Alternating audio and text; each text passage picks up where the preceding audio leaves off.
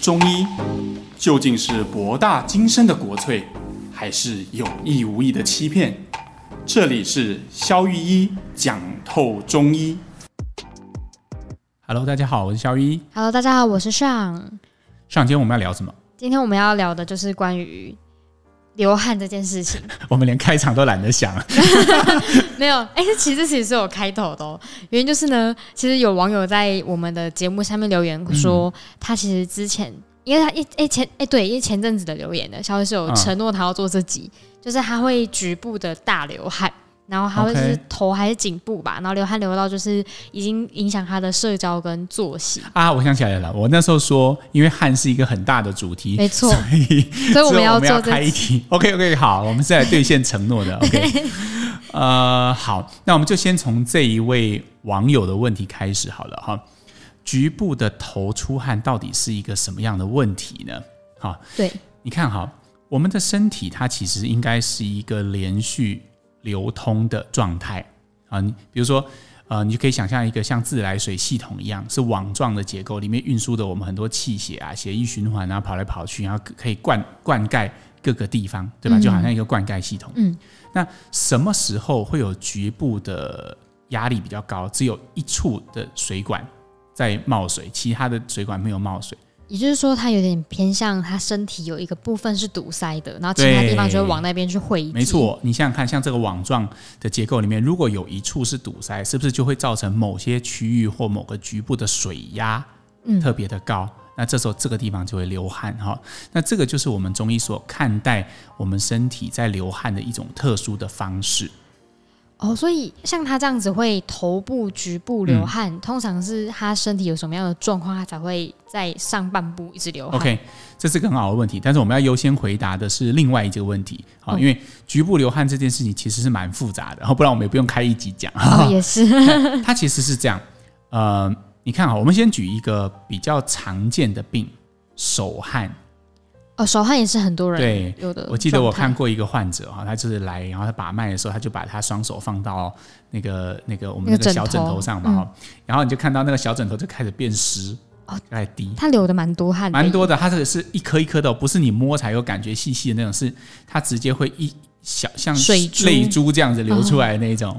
而且你越问他啊，你有手汗的问题，他就会越流越多，越紧张就越流越多。为什么？那为什么只有手在流汗，它其他地方不会流汗？除了我们刚刚讲的阻塞这个概念之外，对，其实还有它会跟情绪有关，对吧？它紧张的时候它就会特别多。从这两个观念去回推，我们就知道这其实是一种气郁。气郁，气郁就是气塞住了。所以当他觉得情绪紧张的时候，他身体的气就会更跑不动，就会更卡。那他本来他的这个汗液的系统，这个灌溉系统里面就有阻塞，所以这两个因素加在一起，会让他的手汗会变得特别的多。所以当他又紧张，然后又郁的时候，塞住就是会往汗的地方爆发。对，所以通常手汗的预后好不好，我也会直接问患者说：“你紧张的时候会特别多吗？”好，那如果你紧张的时候会特别多的人，通常预后都比较好。因为我们只要想办法让你不要气郁就好了。那如果是这个方向的话呢？如果他紧张不会特别多，甚至连睡觉的时候，有些人他睡觉，我看过一个患者，他睡觉的时候他会有两个手印，天哪，起床会有两个手印在他的被单上。睡觉已经是最放松的状态嘛，没有压力的状态都会流，那通常预后就比较差。这种会认为跟我们刚刚讲的是灌溉系统本身的塞住会比较有关，那这种中药能够帮忙的程度就比较小。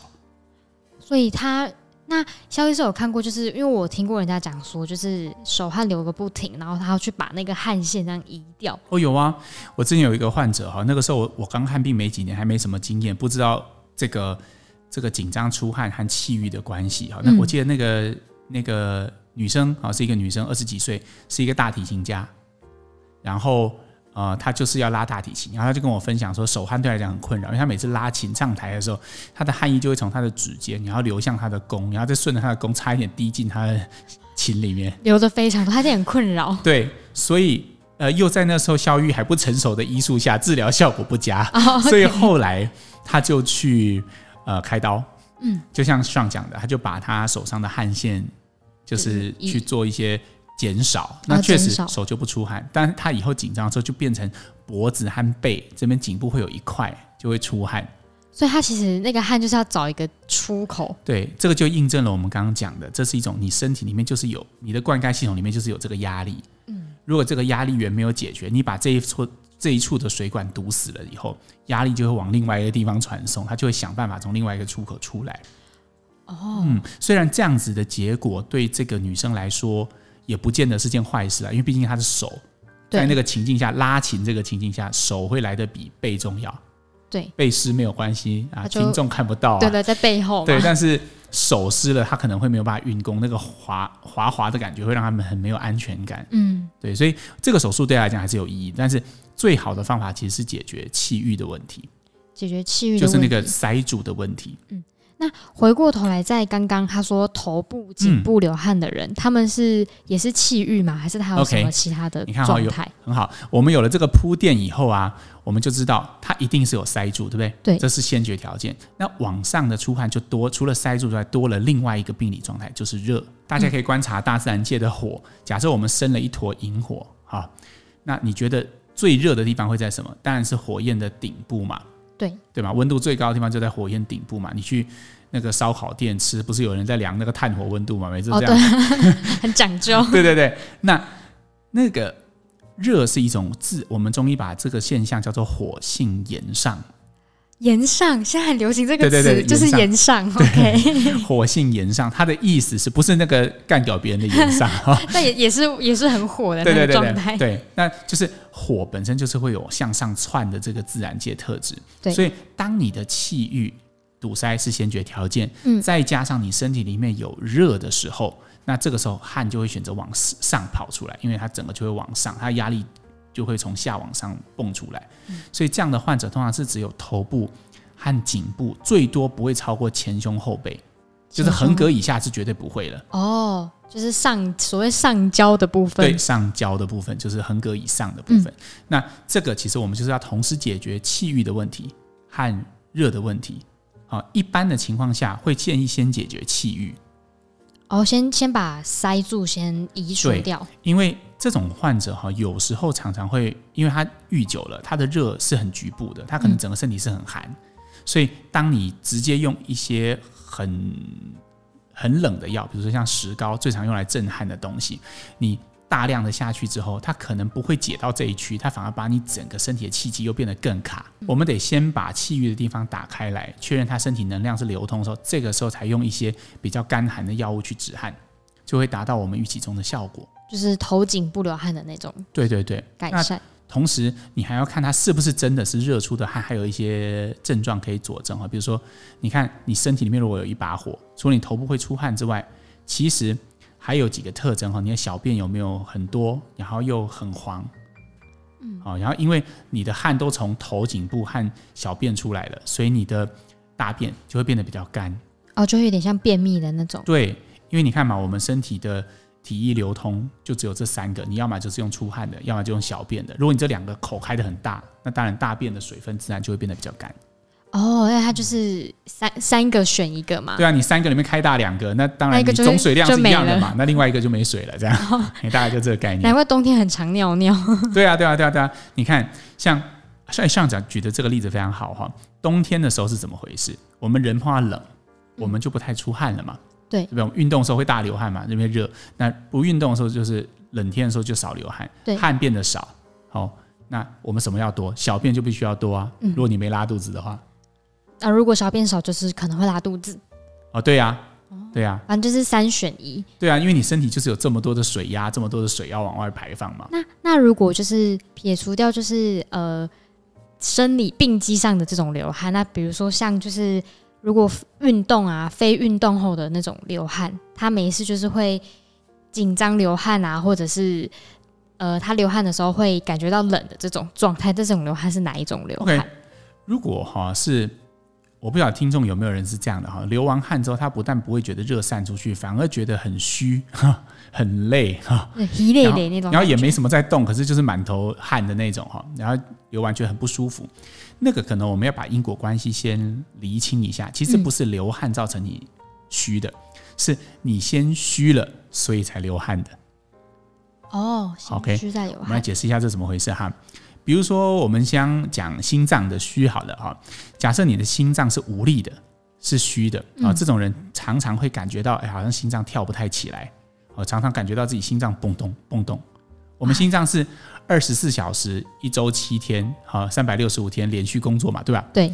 那但是正常情况下我们不应该感觉到这个运作的过程，它是全然自动化的，你不应该感觉到。那你常常比如躺在床上就感觉到蹦动蹦动蹦动，或者所以心脏无力才会感觉到心脏的跳动。对啊，因为它跳特别大力。为什么你会知道？因为你感觉到它了。所以它为什么要跳特别大力？就是因为它的功率不好。你可以想象，心脏像我们的一个供应的一个水拱，全身就像是一个大楼一样，它得把水充分的送到每一个房间里面。今天如果它有点无力，帮浦太老了，太弱了，那它有一个选项是什么？就是打快一点，或者是打用力一点。那这种情况都会产生心悸的现象。如果你的根基的体质就是比较虚的，心脏就是比较无力的，那这个时候你的心脏常常在逼迫自己做工，那它也是会产热啊，它也是会累啊，于是你就开始流汗。它是就是一脉相连的。对，所以其实这个汗呢，反而是一个像这个风向标的东西，它并不是流汗造成你虚，而是你有这样的现象，你平常没有在运动的时候你就会一直出汗，这代表你的心脏无力。那心脏无力的人本来就是虚的人。它只是一个结果，不是一个原因。总而言之呢，太虚的人他的流汗就是因为他本身太虚，所以他才流汗，所以他就会有可能会越流汗越虚。对，可是并不是因为流汗造成他虚的，而是他虚所以他会有流汗这样子的表现和症状。那比如说像运动流汗的话，他就是只是单纯在排热。是啊，你看我们运动起来的时候我们要动嘛，我们心脏会跳得更快，这是生理的，这是正常的。那这时候我们身体产生更多的热要怎么样散出去？当然就要透过汗，因为汗有很重要的一个功能其实就是调节体温嘛。所以甚至不用运动，你天热的时候出汗的量一定比天冷的时候出汗量来得多啊。对，这就是调节体温的特色。但是我们刚提的那种病理状态是明明就在办公室里面，明明就吹着冷气，然后觉得很累，然后冷汗直流这样子，那就代表说你现在是虚的状态。所以明明是一个很 peace 的环境，你的心脏还是要这么用力的做工，那这个就代表你虚。就是缺少，如果你不知道什么叫虚的话，可以回去听我们上一集。对，没错，我们专门在讲什么东西是虚。那我突然想到还有一种流汗是就是小时候有时候生病发烧的时候会吃药，然后这时候就开始流汗，这个甘武敬雄。OK， 上提的这个问题其实是这样哈，有时候流汗它不一定是一个病，我们刚刚讲的局部出汗、手汗啊、头汗啊，甚至没事的时候在办公室冒汗的冷汗啊，对对对，这种都是病理状态嘛。有时候汗也可以作为一种治疗的手段。它变成对对对，它是一种治疗。比如说像刚刚上提的那个，你发烧了，这时候你身体温度很高，可是有时候又出不了汗，然后你就觉得头好痛然后脖子好紧整个人很不舒服，很胀的感觉，很烦躁。明明躺着，可是觉得怎么躺都觉得不太对劲。这个时候如果你来一颗像他刚刚讲的一些退烧药，对，那你吃了之后觉得身体很热，然后一阵热之后流汗了，然后就知道好了，精神就回来了。对，所以汗本身就可以当作是一种治疗。这个方法其实在汉代就是2000多年前的汉代就有，它是一个很主流的中医看病的一个治疗方式。我们不仅拿它来治疗感冒像这样的发热性疾病，然后经过汗把这个压力和热释放出去，他也做一些比如说有些人拉肚子，很严重的拉肚子，那可能我们一开始我们会选择先用小便让它变多的方式，因为你看嘛，我们刚刚讲汗、小便、大便是三个共用同一个水源嘛。对，那今天他一直拉肚子，代表他的水源不晓为什么都一直从大便这个管道一直出去，对吧？对，那如果我们让他小便变多，是不是就有机会让他的大便收起来正常？那如果还不行怎么办？发汗呢？所以就是3选1。对啊，那所以我们中医可以用汗来调控你全身水液的一种代谢的一种情况，所以我们可以用这种方式。那我们也同时也可以用你出汗之后的反应来了解你的体质。出汗之后的反应会有分哪几种吗？你看哦，比如说我们就拿你刚刚说吃了一颗这个解热镇痛剂的状况来讲，有些人他吃了他就好了，就是对对对，大部分都会这样。OK， 那我问你，你好的时候，你觉得你出的那个汗是怎么样的汗？排热的感觉。对，然后觉得身体变轻松的感觉。对，就是会觉得好像就是醒来了这样。OK， 但是有一些人如果没有像你身体这么好的话，我看过一种，比如说第一种情况是像上这样吃了就微微的出汗，然后觉得热就随着汗就出去了。对。那如果吃了之后大汗不止呢？哦，一直狂流，然后。他会，那会蛮累的吧？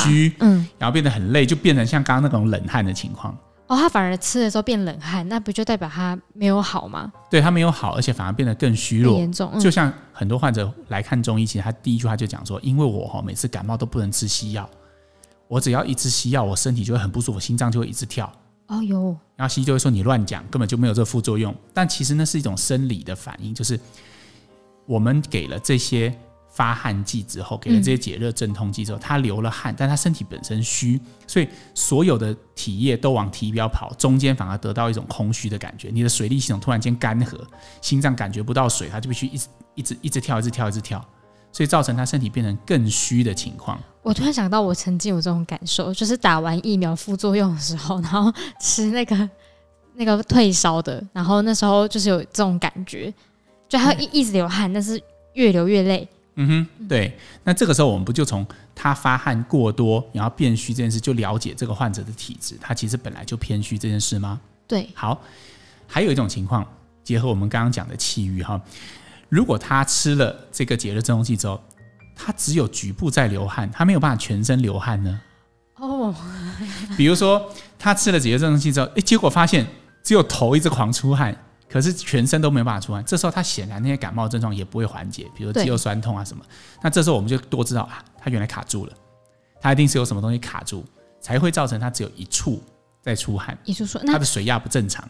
那会有可能有人反而吃了这种解热镇痛剂相关的东西，他完全不流汗吗？也有，这是第三种情况，就是如果你吃了解热镇痛剂之后，你只感觉到我好想要出汗了，结果没有流出来，哇，这个人就更痛苦，他的烧通常会更高嘛，因为。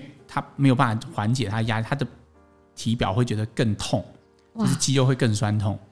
那这种通常最后就会化热，因为你的体温会升得更高。本来汗是为了解热用的，你现在没有办法出汗，你的体温就会变得更高。哇，这种好严重。对，那这时候体温更高就会出现我们刚刚讲的热象，热象就是他汗不出来，那他就必须会往，比如说他的小便就会变得很黄，大便就会开始密结。这就代表你身体的体液已经越来越干越来越干越来越干，其他的水道也已经没有水了。它是这样，你体表出不了汗嘛，对，所以这时候水会全部赶向小便，对，所以这时候你会觉得小便很多，可是又非常的黄，因为它里面有热，然后这时候小便多到一个程度，就把所有的水都排干，这时候你的大便就开始变得很硬。所以有些人他感冒吃了西药到后期变成便秘，会这种状况，因为他就是都已经没了，什么都没了。对对对，所以我们中医对于这件汗这件事情，它不仅仅是一个病，它也是一个治疗方式，它也是一个我们观察你汗了之后的反应，我们也可以察觉你体质的一些变化。好酷哦！所以大家可以观察一下，平常流汗的时候到底什么时候流汗，然后流汗的状态是什么？对啊，因为其实流汗是一个我们每天每个人都在流汗啊，你可能不会觉得有什么。而且其实跟大家讲一个冷知识啦，很多人都觉得小便一定比汗多，事实上错，流汗大概占了体液流失的 70%到80%。 真的它只是因为它是无感的，因为我们都在比如通风的环境之下，你的汗液会自然而然被带走，你并不会觉得你的身体变湿，不然为什么我们穿的衣服会变臭？如果你真的完全没有流汗的话，也是因为它就是有水气，它其实就是默默的一直不断的在流汗，一直不断的在蒸散，不然我们干嘛要洗澡？也是对啊，所以其实像流汗这件事情，它只是每天默默的，然后我们也会从流汗这件事情去观测你的自律神经的状况。像自律神经失调的人也常常会有异常的流汗。为什么他会有异常的流汗？你看如果不知道自律神经是什么，也可以出门左转去找我们在谈自律神经的那一集。对，我们在讲自律神经的时候，我们用油门和刹车的概念，所以一边油门是控制出汗，刹车是控制不要出汗的话，你这样想，那他如果踩不好的时候，他就会出汗异常啊。哦，因为两个就调控，对，要么就流得过多，好，要么就流得过少。嗯，那或一阵多一阵少，一阵多一阵少就乱踩。那这个其实也可以作为自律神经是否失调的一个指标。哦，那打个岔问一个，就是现在，比如现在算冬天了啦，但有些人他夏天的时候都会喷那种叫止汗剂。对。那他喷了的，比如说他喷在腋下，那他有可能他的汗就是也会转移到其他地方狂流。一般他不会像手术这么明显，但是他的压力还是会转移的。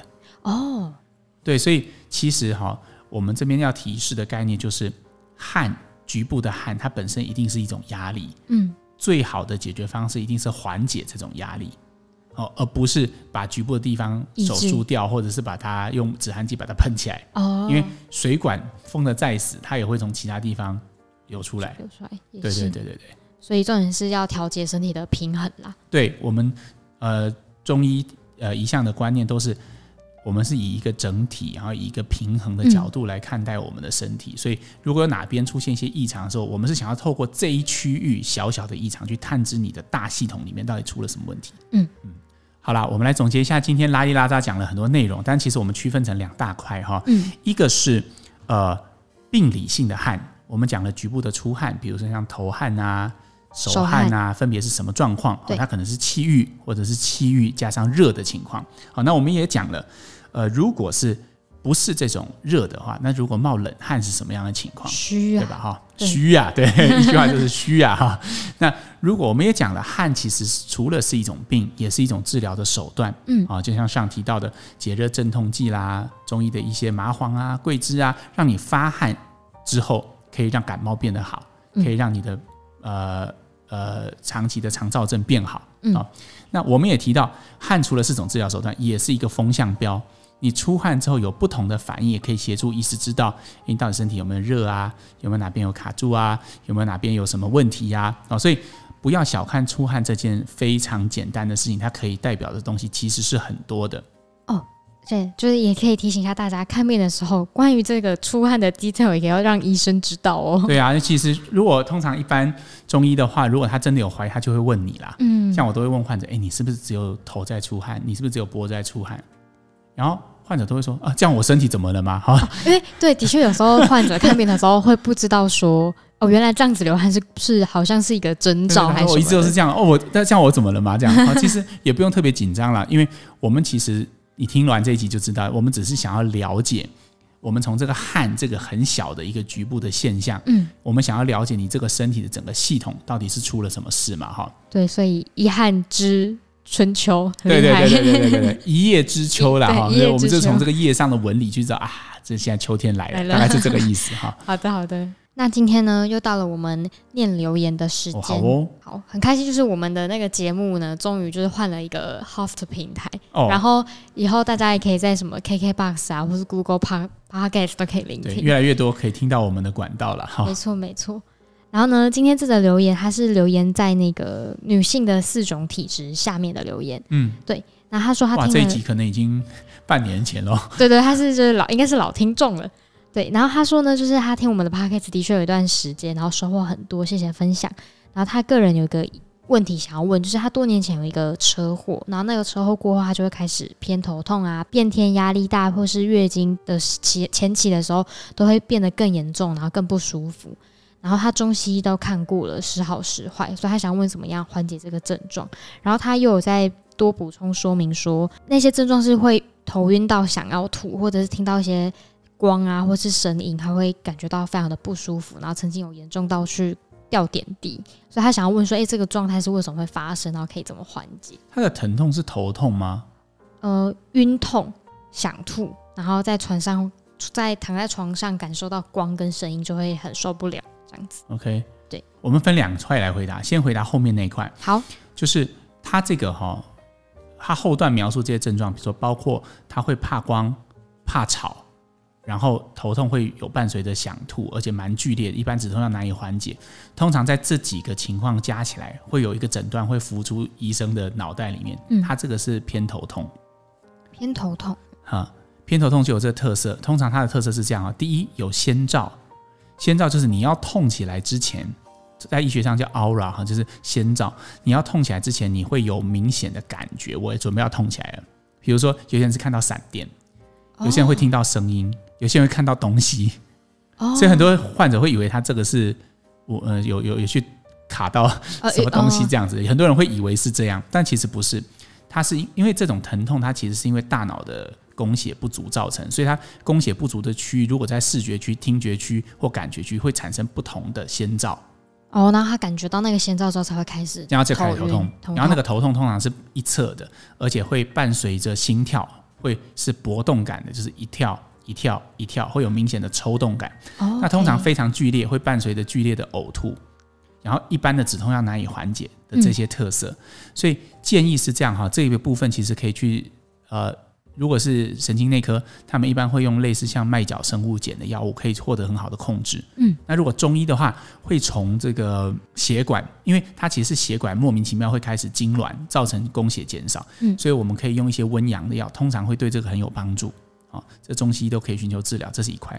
再来，他前段提到那个车祸以后造成的那些经前症候群，还有那些疼痛，我的直觉，对对对，我的直觉是血瘀，因为 你受伤之后，我们身体会有一些血管会受伤嘛，或者是气血受伤，尤其如果你有开刀的话，那这些气血可能会造成不通，所以它在气温变化的时候，在你经前就是大塞车的时候，我们提过这个概念嘛，经前就是你全身的气血要大搬风的时候，对，那这时候你的基础建设如果在早期受伤的时候受到破坏，那都会产生比较严重的症状。哦，所以他可能也要去观察看看自己有没有血瘀的状态。对，那这个可能就比较多是中医比较能帮忙的，因为你的这种痛，它可能经前症候群在现代医学看来可能就是止痛药的范畴。哦，但是就中医来看，他会去仔细的帮你去找到你问题的到底在哪里，他把它梳开来，对对对，就会好很多。我觉得这其实是两个问题，它不是一个问题。好的，希望可以协助到这位听众。好啦，那也欢迎大家就是持续帮我们多留言，我们可以就是继续回答大家的各种疑问，或是你们想要知道的各种主题。对啊，因为这样我跟上才会知道下一集要录什么。没有啦，我还是认真在想主题的好不好？好吧，那我们今天就先聊到这边咯。OK， 我们下次再见，拜拜，拜拜。